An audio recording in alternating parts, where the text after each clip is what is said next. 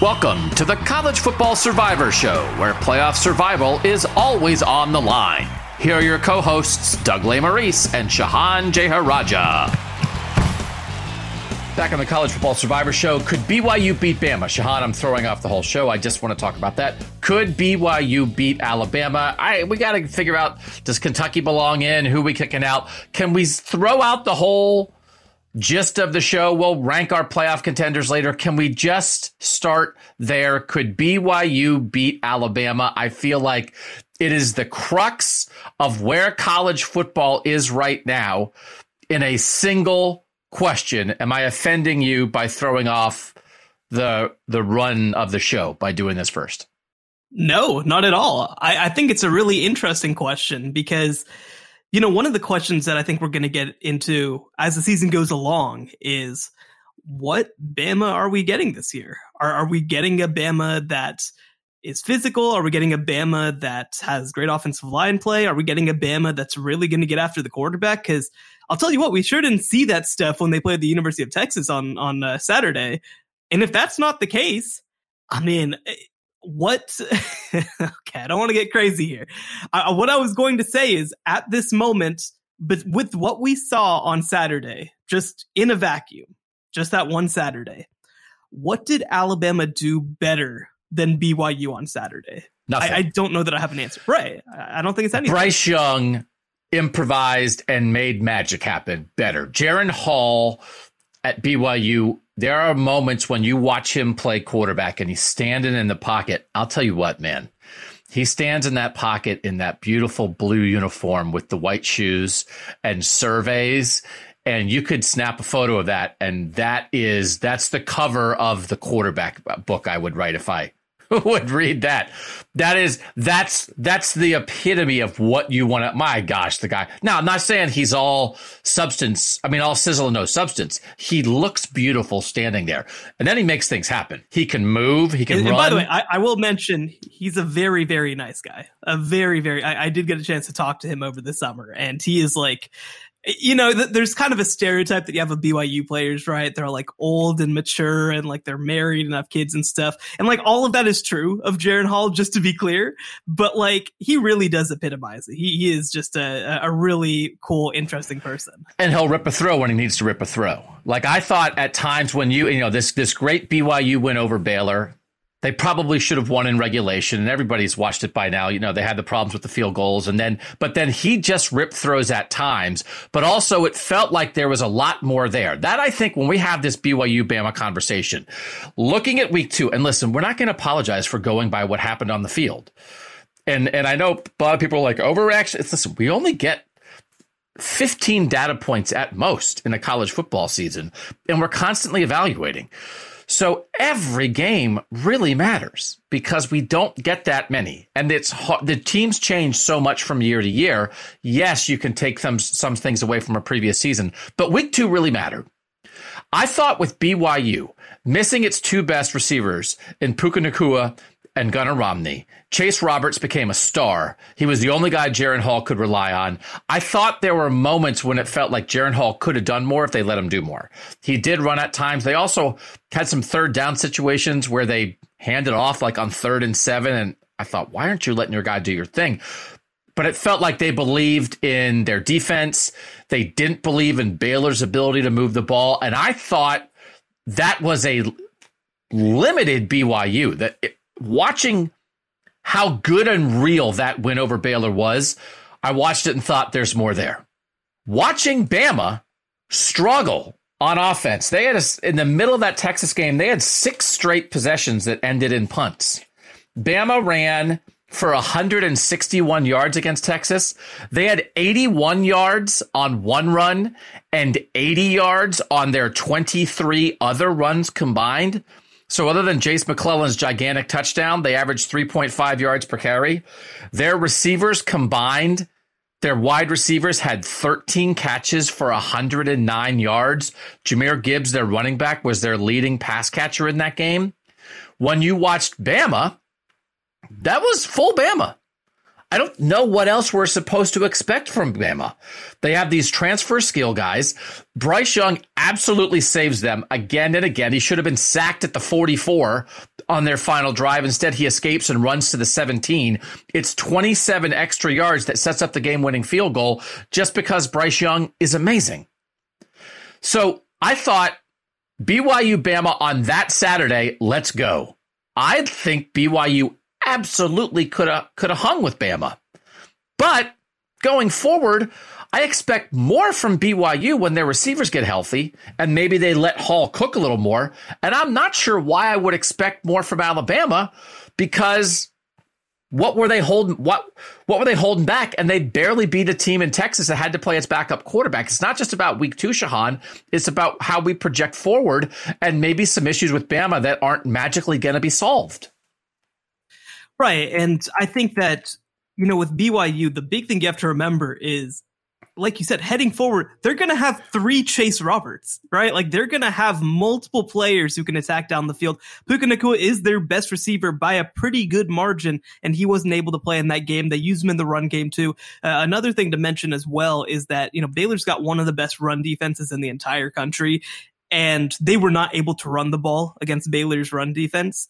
I don't think that's going to be the case against ninety-eight percent of teams that they play. I think that they're going to be able to move it well. We saw this last year. Tyler Algier was held to fifteen carries for thirty-three yards against Baylor and otherwise rushed for like two hundred yards per game.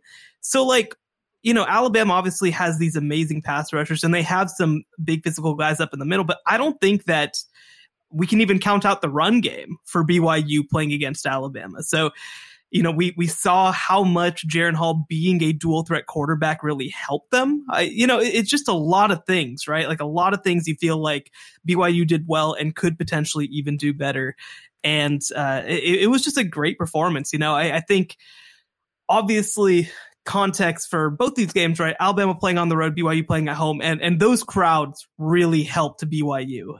And so, you know, Baylor had one of their most uncharacteristically penalty-ridden games as well, just like Alabama did on the road. So, like, if Alabama went and played on the road against B Y U last weekend, I mean, they definitely lose, right? Like, they definitely lose, I think, if they're playing in Provo last weekend. Now, this is not the final form of everybody. They have a chance to get better. You can't imagine that Alabama's going to have zero wide receivers. Like, I, I just, somebody's going to step up at some point. But they don't have that guy now. And, uh, I mean, Jermaine Burton's losing himself a lot of money based off of how he played in that last game. Two catches for ten yards, multiple drops in that game. He was supposed to be the guy who would come in and be an All-America contender right away. I, I don't know what is going on with him. But uh, if, if they can't figure out this receiver position, then I don't think that they have legitimate title or maybe even playoff upside. They found some stuff late in that game against Texas when they needed to. Middle of the field, Bryce Young was hitting some throws. But Jamison Williams for them last year kind of came out of nowhere, right? He had been a big-time recruit when he went to Ohio State. Alabama had recruited him then, was a top one hundred national player, transfers to Alabama, and was really fast, but had not done much at Ohio State. And so for Jamison Williams to be a surefire first-round pick and one of the best receivers in the country, he saved Alabama last year in a lot of ways. The Like, there's there's absolutely no guarantee that Jermaine Burton and Ty Harrell, the two transfer receivers this year, are going to have that kind of impact. Brian Robinson last year, as a as a longtime veteran in that backfield, really emerged, right? If he hadn't had that unfortunate situation where he got carjacked and got shot um, for the Washington Commanders, he probably would have been their opening day running back. Brian Robinson really came on. Jahmyr Gibbs was a good player at Georgia Tech. There's no guarantee he's going to be as good as Brian Robinson this year. He's not the same kind of big-time physical monster running back that so many of the Bama running backs are.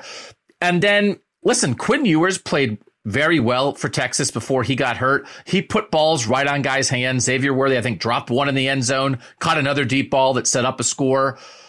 But I think Jaren Hall would do something similar against Alabama. That they had a late Texas had a late drive again after Ewers got hurt. Everybody knows he's hurt.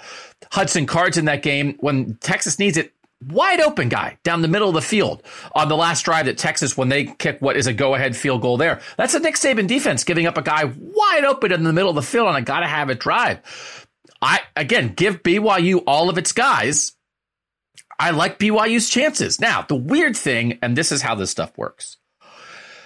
B Y U is going to Oregon this week. This is a huge game. We don't know as we record the status of Romney and Nacua. We don't, there's, they haven't said they'll be back. They're listed as starters on the depth chart that B Y U put out, but they were listed as the starters on the depth chart last week and they didn't play. B Y U's an underdog going to Oregon on the betting line right now as we record. Oregon gets blown out by Georgia in week one and then comes back last week. Eastern Washington takes care of business, blows them off the field. You have not been particularly enthused about Oregon and Bo Nix as the quarterback. And listen, Georgia's going to do that to a lot of people. So we are in a spot now where Oregon had to get healthy week in week two. B Y U went to the wire, went to double O T, gave everything they got and had a great win. B Y U's get, got to get back up for this. In the preseason, when I said B Y U was my fifth team for the playoff mix, one spot out, I had them eleven and one with this loss. Do I think B, we're talking about is B Y U could B Y U beat Bama? And we're saying we think they could. Now we're going to be like, oh, but they can't beat Oregon. What are we talking about? Right. Oh, they could beat Bryce Young, but they can't beat Bo Nix. It makes me feel like a crazy person. But Baylor, Oregon back to back. Who does that? What a schedule. It is going to be a challenge for them to get right back up for this game. I don't feel sorry for them, but I'm also on alert for a week from now. People be like, oh, Doug and Shahan, they were talking about B Y U. They couldn't even beat Oregon. It's a tough spot, and they're an underdog. They do have to go on the road here, but they're better than Oregon. It doesn't mean they're going to win on Saturday, but they're a better team than Oregon. But this is a weird spot. Yeah, they have to go on the road. That's always a, a little bit of a different scenario than having to, to host a team at home. But the thing is, I, I think the thing that stands out to me about that forty-nine to three game is, I think Georgia's going to suffocate teams quite a bit, right? Like, I think that they're going to go and hold a lot of teams to three or ten or whatever points. It's really the forty-nine. That's the biggest concern to me about Oregon. I don't know whether they're any good defensively, which is unbelievable. They obviously hired a defensive head coach, but they lost some key players to the draft, obviously, most notably Kayvon Thibodeau. I don't think that they've clearly replaced them. Uh, they, they lost a couple guys in the secondary to the draft. And you look at the next week, I mean, they, Georgia only scored thirty-three on Samford the next week, right? Like, and, and obviously they're not going all out like they are against Oregon, trying to score on every single possession. But I don't know. That's that's a little bit of a warning sign to me, uh, you know, that Georgia was able to do whatever they wanted against Oregon's defense. And I think that, you know, when we're just talking about units, I think that B Y U's offense is pretty significantly a better unit than Georgia's offense right now. Now, maybe I'm wrong. Maybe, and maybe it's also just like a gap in physicality, right? Where like Georgia's just so good up front that like it makes up for stuff. But I mean, Stetson Bennett threw for three hundred sixty-eight yards against Oregon. And now you've got a legitimate first round quarterback in Jaren Hall, who might have legitimate N F L wide receivers, maybe two or three of them playing in the game. Who I, I mean, it's a letdown spot, of course. But when B Y U came into the season, they knew that they had five games to make their case. Five games: Baylor, Oregon, Notre Dame, Arkansas, and Samford. And then, you know, you thought maybe Utah State would be a little bit of a better game than it's going to end up being, or maybe Boise State, or maybe East Carolina. But those were the five games that you had circled. And especially especially those three, right? The the Baylor, Oregon, Notre Dame. That was kind of thought of as the the top group heading into the season. Oregon and Notre Dame look eminently more beatable than they did heading into the year.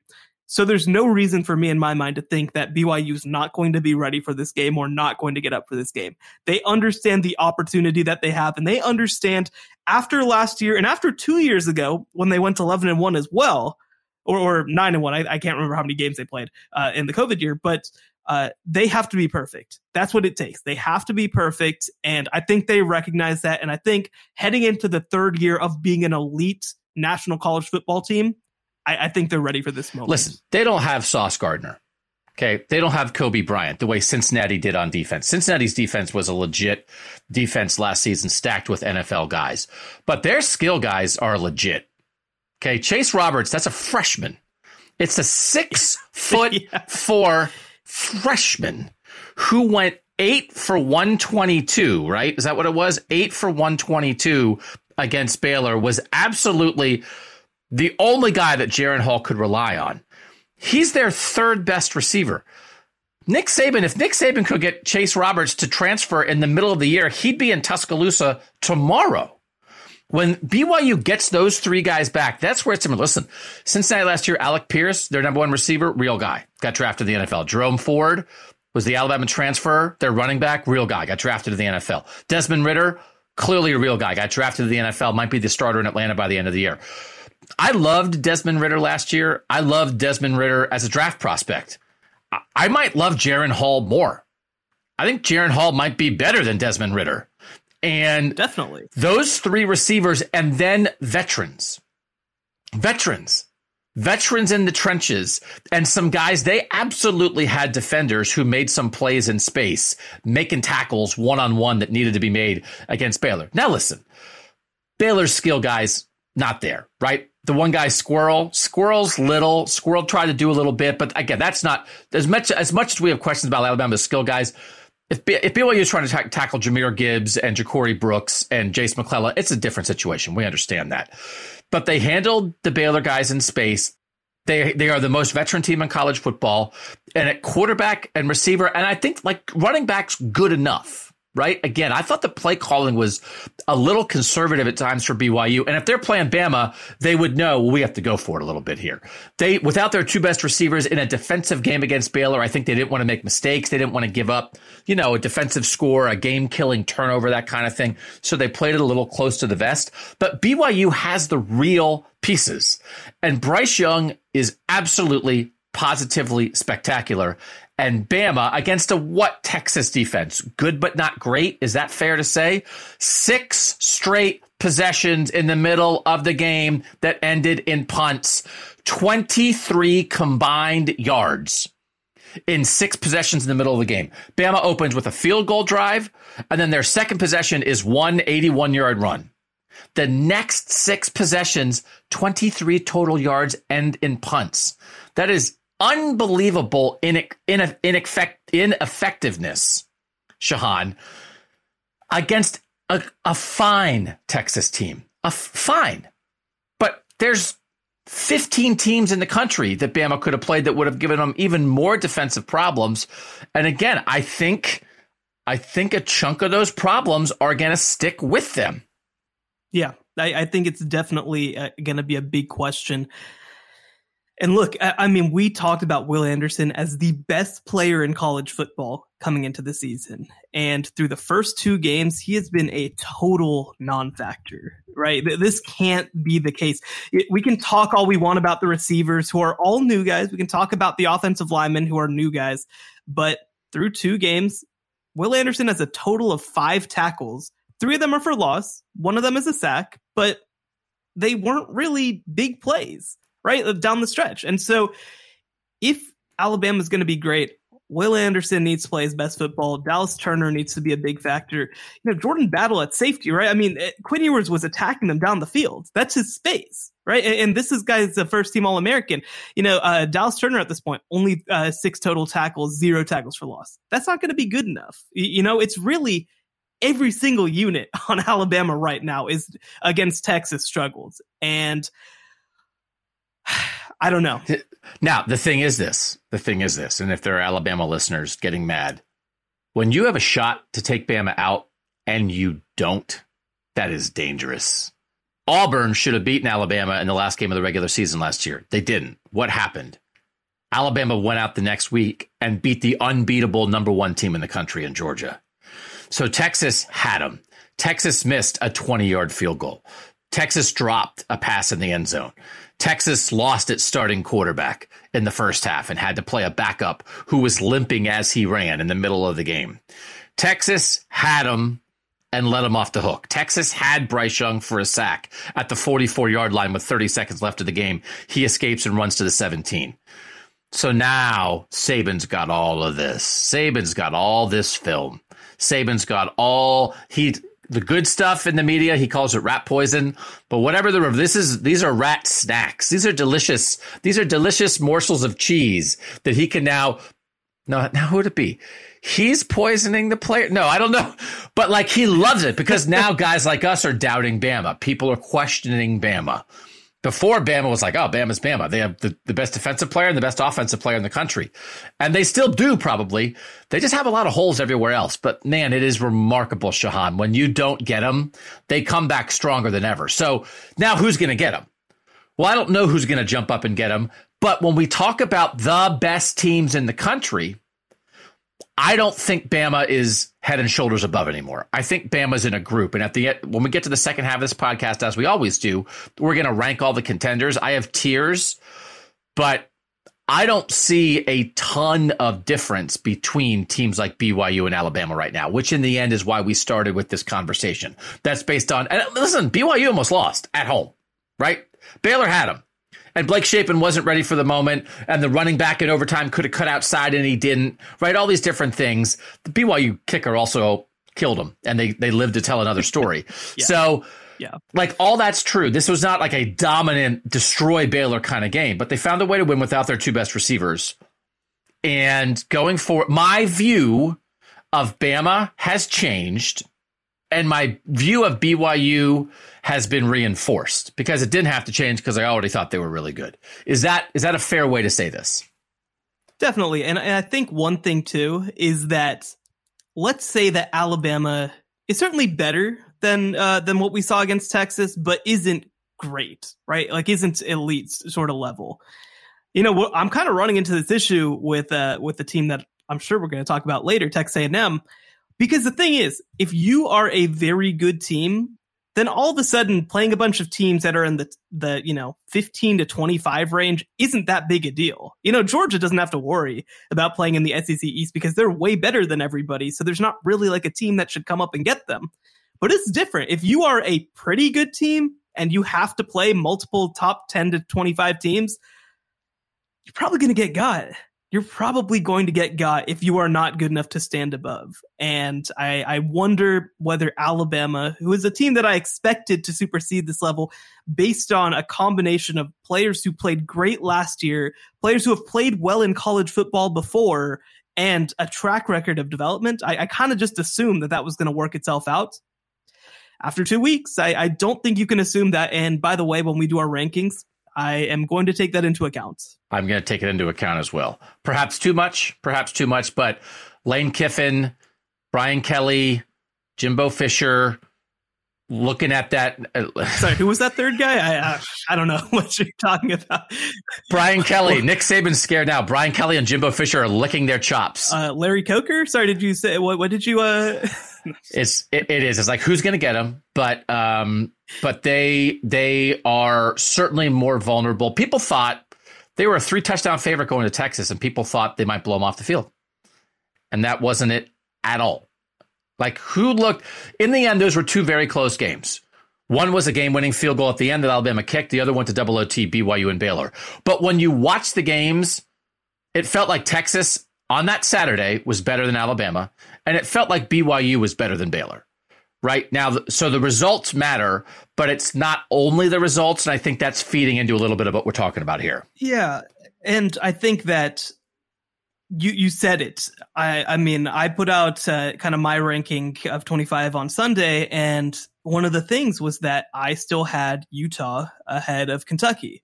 And they're like, well, you have a common opponent. You know, you played Florida. And it's like, we only get, like you said, twelve of these things in the regular season, thirteen if you play a conference championship game. Like, the point isn't that I want you to, uh, to you know, run up the score. That doesn't do anything for me. That doesn't matter. But it's the way that the game happens, right? It's the context of the game. In the Kentucky versus Florida game, the game was extremely close, and then Kentucky got uh, an interception that they turned into a touchdown. In the Utah-Florida game, Utah was driving down the field with a chance to win the game, and they threw an interception. So, like, I don't think those results were so different from each other that, like, Kentucky has to be a tier above Utah. You know, I mean, it, it's, and plus, you know, I think that there's also context with it being the opener versus game two. I think that matters. So you have to take into account all of these factors whenever you weigh these teams. And, uh, and so for me, you know, I, I think that even though Alabama won the game, it matters to me how they did it, and it matters to me that they probably should have lost the game. I'm not going to I'm not going to say that a loss is uh, it should eliminate them, because obviously, you know, if you lose two games, uh, you're probably out of the playoff race. I'm not going to go that far, you know, but that's really the only thing that I would hold off on. Everything else, I think you judge them as if they lost the game. And I do think it's a little bit different here, and you guys will figure this out when we do our rankings. When I was an A P voter, I very much was was based on earned. Deserved. What did you do on the field to earn something? We're trying to figure out who has a chance to make the playoff, right? So I think that that is a little bit of a different context for us here. That's all we're talking about. So when we come back, we're going to kick somebody out of that discussion because they don't deserve to be in it anymore. And we're going to decide if we should add somebody to our playoff mix. That's normally how we start the show, but we had to dive in on the Cougars and the Crimson Tide. We'll be back. Somebody's out. Will somebody be in? Next on the College Football Survivor Show. Don't miss the College Football Survivor Show bonus episode this week. Available only on Apple Podcasts. Texas A and M was banging a lot of drums that year that they should have been in the playoff. Man, it looks like a blip. So twenty twenty, they had a good record in a COVID year and didn't get in, and they could they could say, hey, we got, you know, we were wronged here. twenty twenty-one, their starting quarterback gets hurt right away, and it's like, oh, well, we had to play our backup, and they beat Alabama, but they otherwise have a disappointing year. And now there's, like, there's no excuses, and I know there's they have a good freshman class, and all, but, like, Shahan, how do they lose this game? If you are concerned because you scheduled Appalachian State, you're not a title contender, man. Like, you're not a real serious football team. That's a conversation that Missouri has to have with itself, right? Like, that's a conversation that Boston College needs to have. Should we schedule Appalachian State? You're supposed to be the number six team in the country. You shouldn't be thinking, man, should we schedule Appalachian State? Subscribe now on Apple Podcasts for exclusive College Survivor Show bonus episodes. All right, Shahan, this is with the help of our Twitter followers at C F B Survivor Show. Follow us on Twitter. We put out these polls every week, and then people vote. There are three votes: your vote, my vote, and the Twitter poll about who should join and who should leave. We started this week with the eleven teams in our playoff mix. Last week, we kicked out North Carolina State, and we added Oklahoma, so we stayed at eleven. This week, we're asking who should we kick out, and two of our teams lost. And again, this is just the reality of life as a playoff contender. If you lose, it makes it hard to stick around. Like, I, I know there's context to that, but that's life in the big city. So we had these three teams who should be kicked out that we sent out to the Twitter followers. Texas A and M, after losing to Appalachian State. Baylor, after losing to B Y U, and we know it wasn't double overtime, and we know it was to another playoff contender, but you still lost. And we also threw in Alabama because they almost lost to Texas. Clear vote there, Shahan. eighty-five percent of the Twitter followers say kick out Texas A and M. nine point three percent say Baylor, and a shout out to the five point seven percent who actually were ready to kick Alabama out of this playoff discussion. How did you look at this? Do you think who do you think should leave of those three? It's a no-brainer to me. It has to be Texas A and M, because you look at one, obviously the the quality of the loss is unbelievably bad, right? Baylor went on the road and lost in double overtime to a top ten team, uh, in in our eyes, right? And uh, Texas A and M lost to an Appalachian State team that's very good. Like, I I don't want to underestimate what Appalachian State is. They are a top thirty to thirty-five team in the country, which is outstanding. Like, it's a good team. It's not a, but. This is the kind of game that you're not supposed to even think about if you're a playoff contender, right? Like, losing to a very good Sun Belt team is not what you're supposed to do. And uh, we didn't have Notre Dame in the field at the beginning of the year because we didn't necessarily buy into it. And certainly them losing to a Sun Belt team only validates what we thought. Well, now, if you're Texas A and M, to make the playoff, because pathway is very important to me when considering a playoff contender, if you're Texas A and M, you have to win every single one of the rest of your games, starting with Miami this week, which does not sound like fun at all. By the way, Texas A and M, a five and a half point favorite in that game, because apparently, I, I don't know, man, just take the free money. Like, what is going on? Uh, and then you have to go play the entire S E C, who, by the way, like, again, Appalachian State's a very good top thirty-five caliber team that also probably would finish like second to last in the S E C West. And you have to play all those teams. And some of them are going to be on the road. You're not going to get to play all these teams at home like you did Appalachian State when you lost.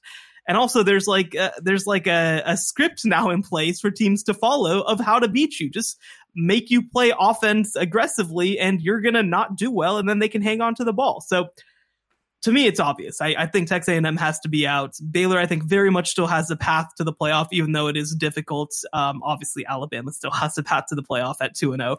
Uh, so for me, it, it has to be Texas A and M. I need to say something here. Okay. And I need to say goodbye to the A-Chain. I love him. I love Devin A. Chain. I think he's great. I think he's exciting. I think he's dynamic. I give him the ball more. We are never going to talk about him again on this show, because we are never going to talk about Texas A and M the rest of the year, because Texas A and M is staring down the barrel of two and four. They got Miami, then they got Arkansas, then they got somebody else, then they got Bama. And I don't think they're beating anybody good. So this is it. They're out. You vote them out. I vote them out. The Twitter people vote them out, and they are never coming back. We'll see you in twenty twenty-three. Maybe, maybe when Connor Wegman wins the job at quarterback and a couple of these great freshmen mature. And they start number six, of course. Yeah, right. Exactly. But like, we're not. I, we had some good offseason conversation about Texas A and M. We tried to find the third best team in the S E C. We guessed it was them. Seems like we might have guessed wrong. Maybe there is no third best team in the S E C, but they're out. And I don't I can't imagine them getting back in, because I think two and four is absolutely on the table.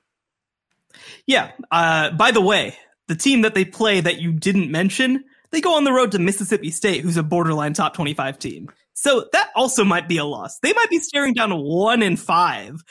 Uh, and then they go to South Carolina, who they should beat. But like, what if they don't? What if they don't?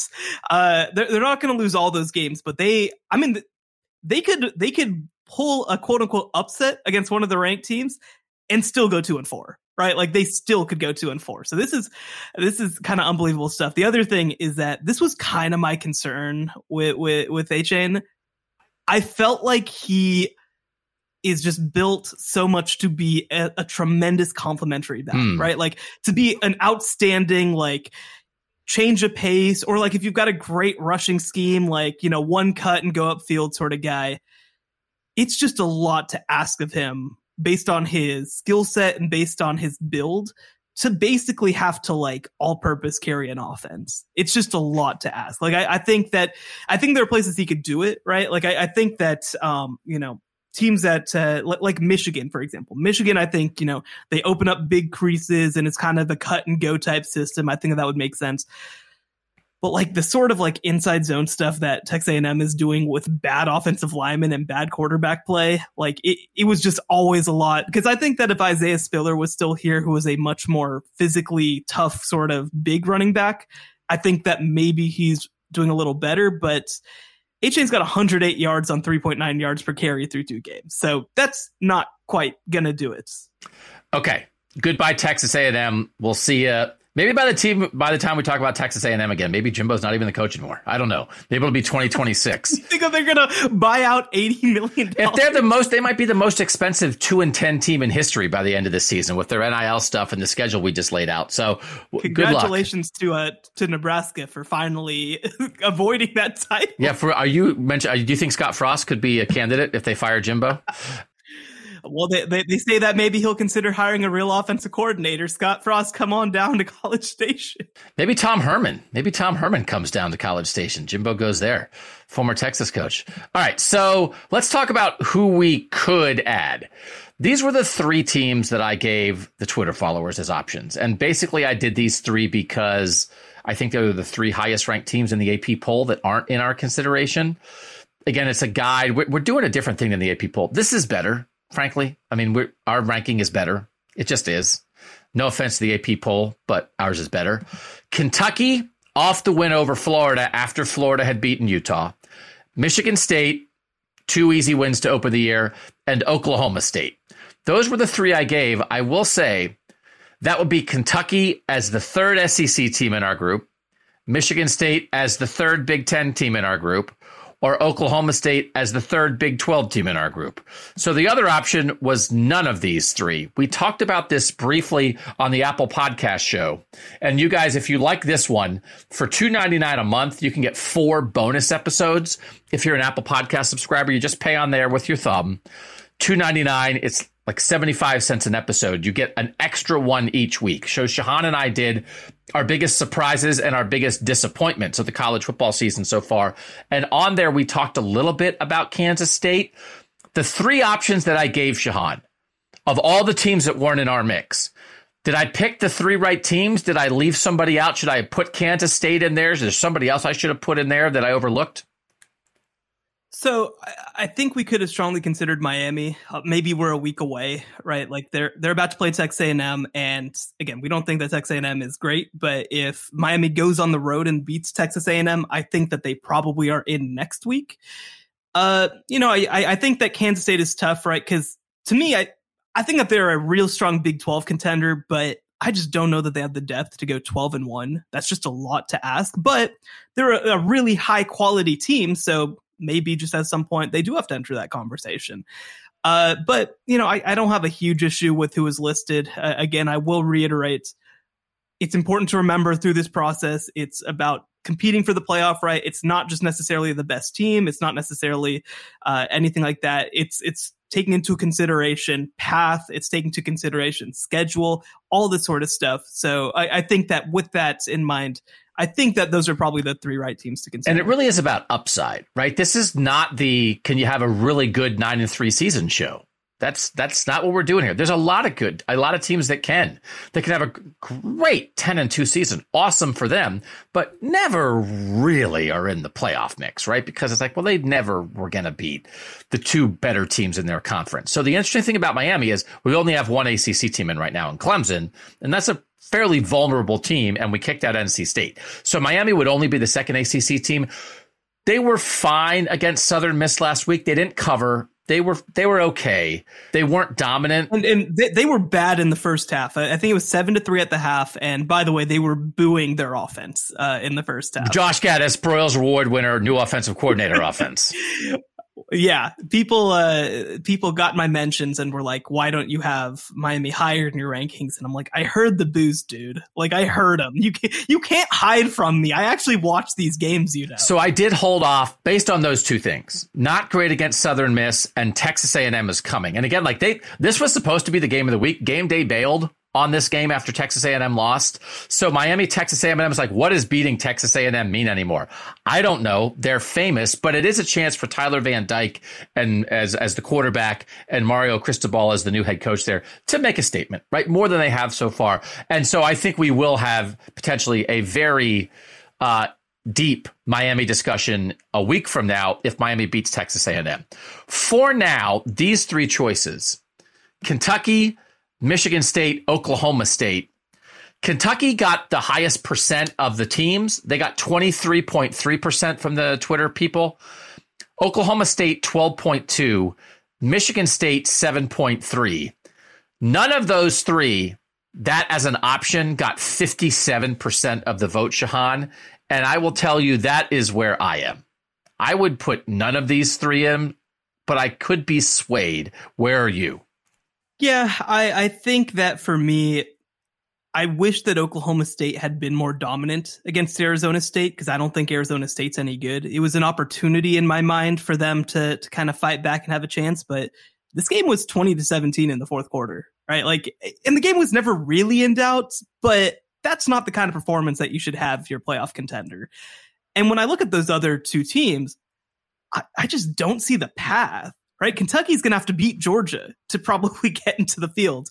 And I, I just don't know if they can do that. I, I think that Kentucky out of this group is probably, well, if we want to talk deserving, they're clearly the most deserving after going on the road and beating Florida. But it's just a lot to ask for them to get into that playoff conversation. Like you said, th- this feels like a classic, like really nice ten and two team, like a really special, really fun, great season ten and two team. And maybe they have a chance to be better than that if uh, if that passing offense continues to grow, right? There, there was a lot of excitement about Will Levis. But so far, I, I mean, Levis was thirteen of twenty-four for two hundred two yards against Florida, and that's not that exciting to me. They, they haven't moved the ball that well, two hundred seventy-two total yards. Like, they have to be, like, actually good in my mind to to get into this group if, if they're going to compete with Georgia. And right now they're very like, we manage games well and we play great defense, and that that doesn't feel like it. Michigan State again, I, I just think that the path is too difficult. Uh, maybe if they beat Washington this week. You like Washington. You're interested in Washington. I, I do like Washington. I, I'm intrigued, right? And and I think that um, you know, we're not considering Washington right now, but I do think that when you look at what they've done through the first two weeks. Not not great teams, right? Uh, Kent State, they scored forty-five points. That's what I wanted to see. I wanted to see the offense be great because I feel like the defense, they have a lot of talent there. And uh, but, you know, Michael Penix has been awesome through the first couple of weeks. He's looked like like early Indiana Michael Penix again, uh, now that he's reunited with Kalen DeBoer. If they look really good against Michigan State, like I'll I, I'm intrigued, right? I, I think that this might be a really big, really good game. Um, but Michigan State, I think, has to beat one of the good teams before I can really feel like they deserve to be in the mix. Because it's one of these things. It's like, do we want to be talking about Kentucky and Michigan State and Oklahoma State right now and ranking them against Georgia and Ohio State and U S C? Like it, it would feel silly to me. So I think we're in agreement with the Twitter followers. Nobody's getting in this week. We're going to go from eleven contenders down to ten for this week and then beat somebody. Michigan State plays Ohio State in week six, but this Michigan State Washington game, I think it's a really good point by you. It is one of the better games this week, and we will keep an eye on that. And if somebody looks real, we'll consider it. Miami, I think, will be on the docket to get in next week if they beat Texas A and M. So we're just going to hold off, because when I think about my rankings, it is a, it's a pretty exclusive group of like who could possibly make the playoff. Right. It it doesn't feel like we'll go as high as twelve. It feels like closer to seven or eight right now, that if we said who are the four going to be, I I think I would say I'm I'm pretty sure it's from this group of seven. So there's no reason to enlarge that at the moment. So we're going to wait. We are going to come back and rank those teams. It's only ten. So that'll save us like forty-three seconds where we don't have to say who we would have had eleventh, because Texas A and M is out. Nobody's in. It's time to rank them on the College Football Survivor Show. The College Football Survivor Show, where playoff survival is always on the line. Doug and Shahan back. Last week we did this in reverse order. This week I want to start at the top, and I want to start with number one, because we have to make sure we have time to talk about number one. I am proud of my ranking last week because we disagreed on number eleven and we disagreed on number one, and I think I was right on both of them. I had Texas A and M eleven last week. They stunk. And I had Georgia number one. I think Georgia right now is in a tier by itself at number one. Scored on all six first half possessions against Samford. I think it was three touchdowns, three field goals. Shut them out. Did whatever they wanted. Samford like punted or turned it over on downs, had one fumble like on every possession. Of course, that's going to be a blowout. It was only thirty-three to nothing. They did get held to a couple field goals early, but it's both sides of the ball, taking care of business, doing what you're supposed to do. The defense looks like the defense. Stetson Bennett is doing his thing. They played their tough game in week one. We're going to get a good read. I mean, it's one of these things. If Oregon beats B Y U, and it's like, we saw what Georgia did to Oregon, and then Oregon beat B Y U. Holy moly. Oregon, in the end, I think is going to be a better team than that forty-nine to three looked like, which will go to how good Georgia is. But Georgia is one, and I have a gap after that. Who's your number one? Yeah, it has to be Georgia. There, there's no question about it. It has to be Georgia. Uh, again, like you said, I want to figure out exactly how good Oregon is. I don't think that they're amazing, but they're they're a top twenty-five-ish team. And, and obviously, Georgia did what they did to them. I mean, what Georgia did to Oregon is probably the most impressive thing that any Power Five team has done to any other Power Five team this season, regardless, right? Like, it's more impressive than what somebody did to West Virginia or what somebody did to Washington. Like, it, it does. This is the most impressive uh, Power Five over Power Five win of the season, probably, regardless of what Georgia or what, regardless of what Oregon ends up being. So they have to be number one. Uh, you know, I think that you look at that group of three that we've talked about for most of the season as being the real contenders. Ohio State looked a little shaky at times against Notre Dame, and Notre Dame turns out that they might be awful. And Alabama last week should have lost against Texas. So, like, they're the one who's held up their side of things, and they deserve to be number one in a tier of their own. I agree. Okay. I have, in my next tier, I have six teams. And this is, this is like, to me, it's almost everybody else that I think could make the playoff. And I don't have super strong feelings about the order of these teams. And I'm open to criticism. I'm open to being swayed. But I'm curious to see who you have second. And I, I also admit that I am probably overreacting in the moment. And I acknowledge that. Who do you have two? Right now I have Ohio State two. I also have Ohio State too. Yeah, I, I think that right now I saw enough from different receivers. It was Arkansas State. I don't want to overreact. And, and there were moments where I was a little, keep my eye on things a little. But, you know, Marvin Harrison Junior, another great game. I, I think that he needs to be that third guy in big games, right? We've seen Egbuka kind of be that guy. Obviously, Jackson Smith and Jigba is going to be a big-time player for them. I think Marvin Harrison Junior has to be a clear third receiver for Ohio State to go far. Um, we've seen it in moments, right? He had three touchdowns in the Rose Bowl. He had seven catches, one hundred eighty-four yards, three touchdowns against Arkansas State. So, like, that helped assuage some of my fears of, of their receiver room. But I, I will be keeping an eye on it going forward. Even though I think Wisconsin's not very good, I'm going to be keeping an eye on how specifically Marvin Harrison Junior does against Wisconsin uh, in a couple weeks. But they did enough, I, I think, to make me feel like, okay, this is still pretty much the team that we expected. Ohio State home against Toledo in primetime, seven o'clock start on Saturday. Toledo's probably the best team in the M A C. So, you know, it's a M A C team. A M A C team hasn't like a team. Don't make me get into my M A C so, rankings. So Don't where do you have do Toledo in your, in your one through one thirty-one out of curiosity? They're probably like in the sixties, right? Where do you have them? Let me check on that. I, I love the one through one thirty-one. This is what Shahan does every week. He ranks every team in the country, the, the one hundred thirty-one teams in major college football. He ranks them one through one thirty-one. So you had to think at least a, Toledo put up a lot of points last week, right? They're two and oh. They have a little bit of an offense. Where do you have them? I'm going to guess sixty-eight. sixty-eight? Oh, I have them. I have them right now at ninety. Okay, that feels low. That feels a little low. Yeah, yeah, that that does feel a little low. I will, I will give you that. That does feel a little low. I probably, you know, offhand would probably have them closer to like high seventies. That's probably about right. So we think they might beat Ohio State. No, we're just kidding. But I do think it is one of these things when when you think about the Notre Dame loss, right? Notre Dame in week one, Wisconsin in week four, both those teams have now lost. There's Ohio State fans already thinking about playoff path. And if they do, does Ohio State have to go thirteen and oh to make the playoff now because their schedule's not going to be as respected? But I'm still curious about the defense, the Jim Knowles defense. Notre Dame really just tried to slow it down and limit possessions. And they were as good as Michael Mayer is. Penn State, or excuse me, Ohio State did a great job on Michael Mayer, one of the best tight ends in the country in week one. Not a ton of other weapons.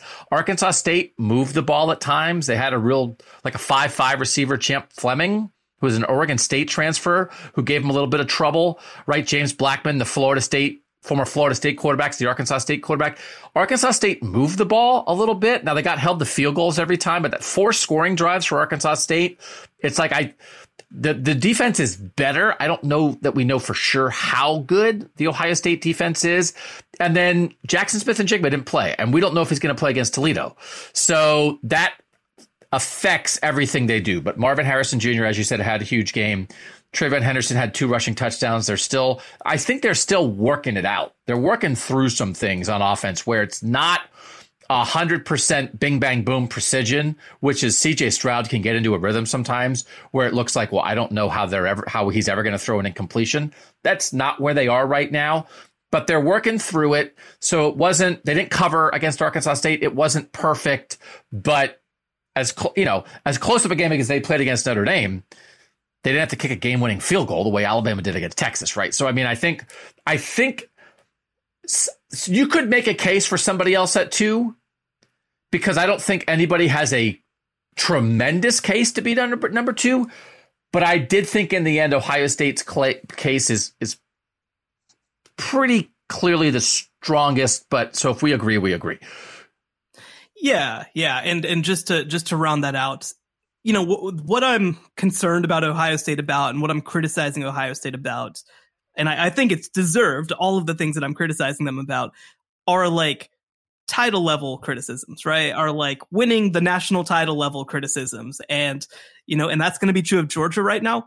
With every other team at this moment, I'm making like, are you going to be good enough to compete for the playoff criticisms, right? Like that's the kind of criticism that I'm making of everybody else right this second. So the fact that I can Uh, you, you know, kind of micromanage and and really delve into, you know, being nitpicky with Ohio State means that I still see them as being a team that I think can win it all. Who do you have third? This is uh this is where things get wacky. I've got B Y U third. I love it. God, my heart is warmed. I have B Y U fourth, but man, I was tempted to put them third. We just did we just did a lot on B Y U. The bottom line is yeah. We think their quarterback's really good. We think Kalani Sitake, their coach, is good. We think they're going to get healthier at receiver. We think everything, offensive line, defensive line, all these veterans is real.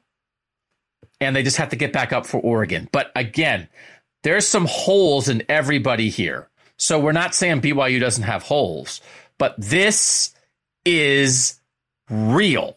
You have them third. I have them fourth. We might be the only people in the country to have them this high. But beyond the, the how real it is, the path is there. The path is there because they have the schedule and they have the opportunity to go twelve and oh and just be there. And I was going to say even like waiting. We might get to a point where it's like, oh, if they're undefeated, they're in. They don't even need any help, right? Like, oh, twelve and oh B Y U with wins over Baylor, Oregon, Arkansas, Notre Dame. Like, of course they're in. So I love this. I backed off slightly, but I love that you have them third. Who do you have third then? Michigan. And I said a week ago, I, w- I was going to hold off on my evaluation of Michigan until the quarterback situation got settled. We talked about it more on the Apple show this week. The quarterback situation settled. J J McCarthy is the starter. He's more dynamic than Cade McNamara. I think Jim Harbaugh has done an excellent job of managing this. Their schedule is super easy. They get UConn this week. Then they host Maryland on September twenty-fourth. That's a pretty good Maryland offense. We'll see if that turns into a shootout a little bit. But Blake Corman, Donovan Edwards at running back, Roman Wilson, Ronnie Bell, Cornelius Johnson, a better group of receivers than a year ago. Some guys emerging, I think, defensively. It feels like they two games in against weak opponents. It doesn't feel the loss of both coordinators. It doesn't feel like it's blown a hole in the program. And now that the quarterback is settled and they went with the guy with more upside, like, I'm in on Michigan. I'm here for it now. Acknowledging they haven't played anybody. So three might be high based on the fact they haven't played anybody. But I think there's a lot of good pieces in place for Michigan right now. Where did you have Michigan? I have them four. Uh, you know, everything that you said is right. I think that fundamentally what the difference between B Y U and Michigan uh, in my rankings is, is Michigan has not done a single thing this season that's relevant to me at all. Like, because they haven't played a game or done anything, or like, there's just nothing there, right? Like, you're basically kind of judging them on no data in, in my mind. And so, um, you know, so for me, I, I have B Y U with a positive thing to kind of uh, put them over Michigan with no negative things whatsoever. Now, I, I'm glad that they've kind of came out and played really well and and left no doubt and and not just beaten teams, but like destroyed them right from the start. You know, that that's what you're supposed to do. So they've done their job. They've done nothing more than their job. Uh, and, and whereas I feel like B Y U has done more than just do their job at this point. I agree. I probably pulled my punches on B Y U a little bit. If I did it five seconds from now, I might not be B Y U third. The, the funny thing is, uh, j- just to look at that schedule again. So Penn State, you know, they look fine right now. I, you know, we're we're kind of going to kind of have to wait and see whether they're any good. Michigan State, you know, we don't know anything about them. We'll know something this week. Like, both those teams might not be that special. And like, if they're not that special, Michigan could legitimately get to eleven and oh, like, without having to do anything. Like, they could legitimately get to the last game of the year without having to do anything of value. I mean, there are times when, I mean, most of the time the Big Ten East is acknowledged as the second best division in college football. So if you're if you're sort of going, I don't know about Penn State, Michigan State, it's like, okay, but who?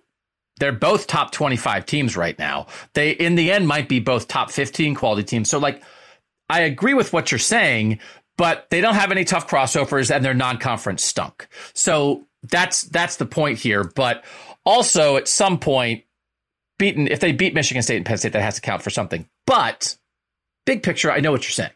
Yeah, I, I mean, I, the, the, my question is, how much will it count for? Right. Like, and, and the, the thing is, right, like, I, I think that if if Michigan is just a basic playoff caliber team, like just a basic one, not not like a great one, like if they're if they're in like the mold of like a team fighting for number four, like, they should be able to go through the schedule eleven and oh without really breaking a sweat. There are people who had both Michigan and Ohio State in the playoff before the season, and this is how two eleven and oh teams get to that game. You know, the other conferences get a little rough. Clemson loses, U S C loses, the Big twelve is, you know, they're beating each other up, and all of a sudden you get two Big Ten teams in the playoff, and we are sketching out a scenario where we might not be a thousand percent sure how good anybody is. But if Ohio State, Michigan is eleven and oh versus eleven and oh, two versus three, then it's on. I, I think that the funny thing is going to be that if if Michigan goes eleven and one and loses close to Ohio State, I will have legitimate questions if their schedule can get them in. Like that, that's the level that I think that we might be at with, with that. And it's not their fault. It's not their fault. Well, it is their fault. I mean, it is their fault from, I guess they were supposed to have a series with U C L A that got dropped, which is where the Hawaii game came in, but still U C, Hawaii. I mean, U C L A is no better than Hawaii. So, uh, barely. All right, let's, know, let's relax they now. Just let's swipe relax at Chip now. Kelly. But it's not like that wouldn't have been a top twenty-five win either. So they are responsible for their non-conference. Their division's good. So we'll have to see how good Penn State and Michigan State are. Who'd you have five? I had U S C five. So did I. Where, did you, who do you have six? I have Alabama six. Who do you have seven? Have Oklahoma seven. So we agree on U S C and Bama five and six. Let's have this conversation. We've talked a lot about Bama. Is Bama sixth? Are we both crazy? Is that where we are here to have Bama sixth? We we're talking in the moment right now, right? So so I, I have to be clear, right? This is not a top twenty-five ranking that we would submit to the A P. This is a ranking of playoff contenders, and my criteria for this is slightly different than what it'll be for my rankings, right? I had B Y U number six in my in that ranking. I had Alabama number four in that ranking, but this is, I think, more of a let's see what you've done. Let's see what you've accomplished so far. I think that that's the most relevant thing that I'm looking at right now. And Alabama hasn't done anything. They've, and by the way, uh, I think that probably something that went very much under the radar this past weekend is that obviously uh, Alabama played Texas far too close and, and should have lost the game. Their other win against Utah State really took a hit. Do, do you know what happened to Utah State last week? Did they, I'm guessing they lost? They lost thirty-five to seven against Weber State. Is that where Damian Lillard went? That is where Damian Lillard was. Was he on the sideline for that game? That might have been the Lillard I effect. Don't think, I don't think so. Um, yeah, so when you lose, when, when your signature win loses thirty-five to seven to an F C S opponent, that doesn't feel great. Uh, and so, you know, what felt like a A relatively impressive fifty-five zero win over the reigning Mountain West champs suddenly turned into, oh, you beat a bad team by a lot of points. Maybe that literally didn't mean anything. I think if I'm looking specifically at U S C versus Alabama, I feel like I have more questions about Alabama than I do about, about U S C right now. So that's why I did that, right? U S C, I'm not sure, but man, it's looked pretty good so far. And they got some skill dudes and they filled in enough and they their defense is good enough under Alex Grinch right now. And, and, Caleb Williams looks legit, and let's go. So I, I don't I don't think we have to apologize for that. I don't know that anybody else in the country would have Bama sixth in something like this. But again, this is a this is a tier to me. I have Clemson seven. And I know you had Clemson eleventh last week. They scored again. They I think they scored on like five of their they scored touchdowns on, on five of their first six possessions against Furman. You know, they did what they had to do. You don't get any read on that. We're going to have to wait still on Clemson, but at least they moved the ball. At least they put the ball in the end zone against a bad opponent. So I still have Clemson on this tier, which is I'll still for Clemson. A lot of it is based on preseason. I saw I thought they'll figure out quarterback one way or the other, and I think their defense is really good. I think you've raised legitimate questions about their receivers. No huge receiver numbers this week. Will Shipley was pretty good at running back. So if I have them seventh, where do you have Clemson? I have Clemson ninth. So I think that's mostly a reflection of what we thought in the preseason, right? Yeah, yeah. And, and I think that for me, you know, I, I get it. Like, It, they scored early and they kind of moved the ball when they needed to, but like thirty-five to twelve against Furman, like. No, I know, but it, it, I mean, it was like thirty-one to nothing or whatever, like it was. And then they they called off the dog. So like, I get it. It was twenty-eight to nine at at, the, at halftime, which like is OK. Right. Like Cade Klubnik did nothing in this game, which I don't feel amazing about. Right. One for four, negative two yards. I, I wish that we had seen him, like, I, I don't know. And I, I just them moving the ball doesn't necessarily mean a whole lot to me against Furman, and like their defense kind of got the ball moved against them a little bit. Right. Like, I don't know. It just felt like there was a lot of eh in that game. You know, there, there, there was a lot of I, I wanted I wanted to see them take their frustration from the Georgia Tech game and take it out on their F C S team that they should beat by a lot. And they still have another opportunity to do this because they have Louisiana Tech this week, who's awful. But I just, I just wanted it to feel easier, you know? Well, you have Oklahoma seventh, and it wasn't easy for Oklahoma this week. So so that like I, I that raised some questions for me about Oklahoma after um, in week one, we put Oklahoma into our discussion if they weren't in in the preseason, because we thought in week one, OK, here they are. They're good. And then they struggled enough that I was like, ah, I don't know about that. So I had Oklahoma eighth at the top of my third tier. You have Oklahoma seventh, but is not. I mean, if we had an F feeling for Clemson, didn't you have an F feeling from Oklahoma? Yeah, no, I, I most definitely did. I most definitely did have an F feeling uh, about Oklahoma. Only only seven rushing yards at the half against Kent State on thirteen carries. Uh, you know, they kind of pulled away in the third and fourth quarter. To me, I, I think it's more instructive a lot of the time to uh, when you're kind of judging these these major Power Five versus, uh, you know, group of five opponents, to see what happens in the first half when everybody's got their starters in, when everybody's kind of up and ready. And, you know, because because like I think that by the third and fourth quarter, it becomes a battle of attrition when you're playing against a M A C opponent or something like that. And, you know, so Oklahoma didn't score for the first twenty-nine minutes of the game against Kent State, who gave up forty-five to Washington a week earlier. I, no, I'm concerned. No, I, I, I think that I think for me, probably the biggest issue is I probably felt too obligated to punish Utah and Baylor for losing really close games. I think that I probably would have. I, I think, honestly, in hindsight, I probably should have Utah and Baylor ahead of both these teams, and probably Oklahoma ten and and Clemson nine. So I do think maybe my tier had one two team too many in it. To me, I think we agree Georgia's the top tier. Then the second tier, Ohio State, Michigan, B Y U, U S C, Alabama. Those five teams. And then I think maybe the bottom tier is is Clemson, Oklahoma, Utah, Baylor. So I had Clemson seven, Oklahoma eight, Utah nine, Baylor ten. You have Oklahoma seven. seven. Who do you have eight? I have Utah eight. Utah eight, Clemson nine, Baylor ten. So it's one of the things, listen, man, you got to win. And and like the Utah, listen, I agree with you, right? Utah on the road in the swamp in week one. It's tough, whatever. And then Florida can't beat Kentucky. It's like, it's not like Florida is like, oh, watch out for Florida. They're fine. They'll be good some weeks, not as good the other. Kentucky's very good. Let, let's, let's, let's be clear. It affects minorly the view of Utah. It's not like, oh, man, watch out for Florida. It's like Florida's who we thought they were, which is good, but not a finished product. Anthony Richardson was in the Heisman race for a week and then wasn't that good against Kentucky. I get it. I'm not, but that's why, you know, I'm not in a hurry to have Utah ahead of anybody that's still undefeated, because their loss is like, okay. And then Baylor had holes, right? I mean, Baylor, that game was a little bit there for the taking. It's one of those things. If you give B Y U credit for the win, you can't ding Baylor all that hard for the loss. But there were some things with the quarterback play and the skill guys from Baylor that it's like, eh, that might hold them back in some other games going forward, which is why we both have Baylor tenth. Yeah, agreed, agreed. I, I think that, you know, Baylor did enough to deserve to still be in the discussion, but they have to kind of prove that they can actually be a member of the discussion heading forward. You know, that's going to be a big thing for them. What, what, uh, Utah beating Southern Utah seventy-three to seven didn't, didn't do anything for you. Uh, Cam Rising, uh, two hundred fifty-four yards against an F C S opponent. Isn't that exciting? No, I, I, what's that? Oh my God. Yeah, no, it was good. That was good. Uh, it, it is, but it is one of these, again, as much as that's our third tier, the idea of adding Kentucky or Michigan yeah. State to that tier right now is like, what? No, like not even close. So like, that's where we are, that these are our ten teams. I feel good about all these ten teams. I think paths remain for all ten of them.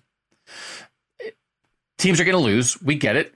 Kudos to everybody who plays a tough schedule early in the year, but we're in basic agreement here. And again, I don't know that there's many people who would have Baylor, excuse me, B Y U ahead of Alabama, but we both do. Shahan, Georgia one. I also have Georgia one. We both have Ohio State two. Shahan has B Y U three. I have B Y U four. Shahan has Michigan four. I have Michigan three. We both have U S C five. We both have Alabama six. Shahan has Oklahoma seven. Uh, I have Oklahoma eight. Shahan has Utah eight. I have Utah nine. Shahan has Clemson nine. I have Clemson seven. And we both have Baylor ten. So we are both on the same playing here, thinking about how this works out. This week will tell us a little bit. We'll get to see Miami against Texas A and M, Michigan State against Washington. Those, both those games will matter in the should they get in conversation. I don't know that we're going to learn a ton about anybody who's already in, right? We're going to have to wait probably one more week for that, for conference play to start, where you're going to see some tests, Ohio State versus Wisconsin, Georgia versus South Carolina, some things like that. It'll get a little more interesting, at least. For now, that's our rankings. That's who's in, that's who's out. We're down to ten. Only ten teams worth talking about in a playoff discussion like this. Try the Apple Podcast show for two dollars and ninety-nine cents a month. If you guys haven't done that, at the very least, follow us on Twitter. If you've listened this far, follow us on Twitter so you can vote in the poll. C F B Survivor Show. You get a vote on who we talk about, who we kick out, and don't talk about anybody more. We want your votes. We want your opinions. For Shahan Jeyarajah, I'm Doug Lesmerises, and that was the College Football Survivor Show. The College Football Survivor Show, where playoff survival is always on the line.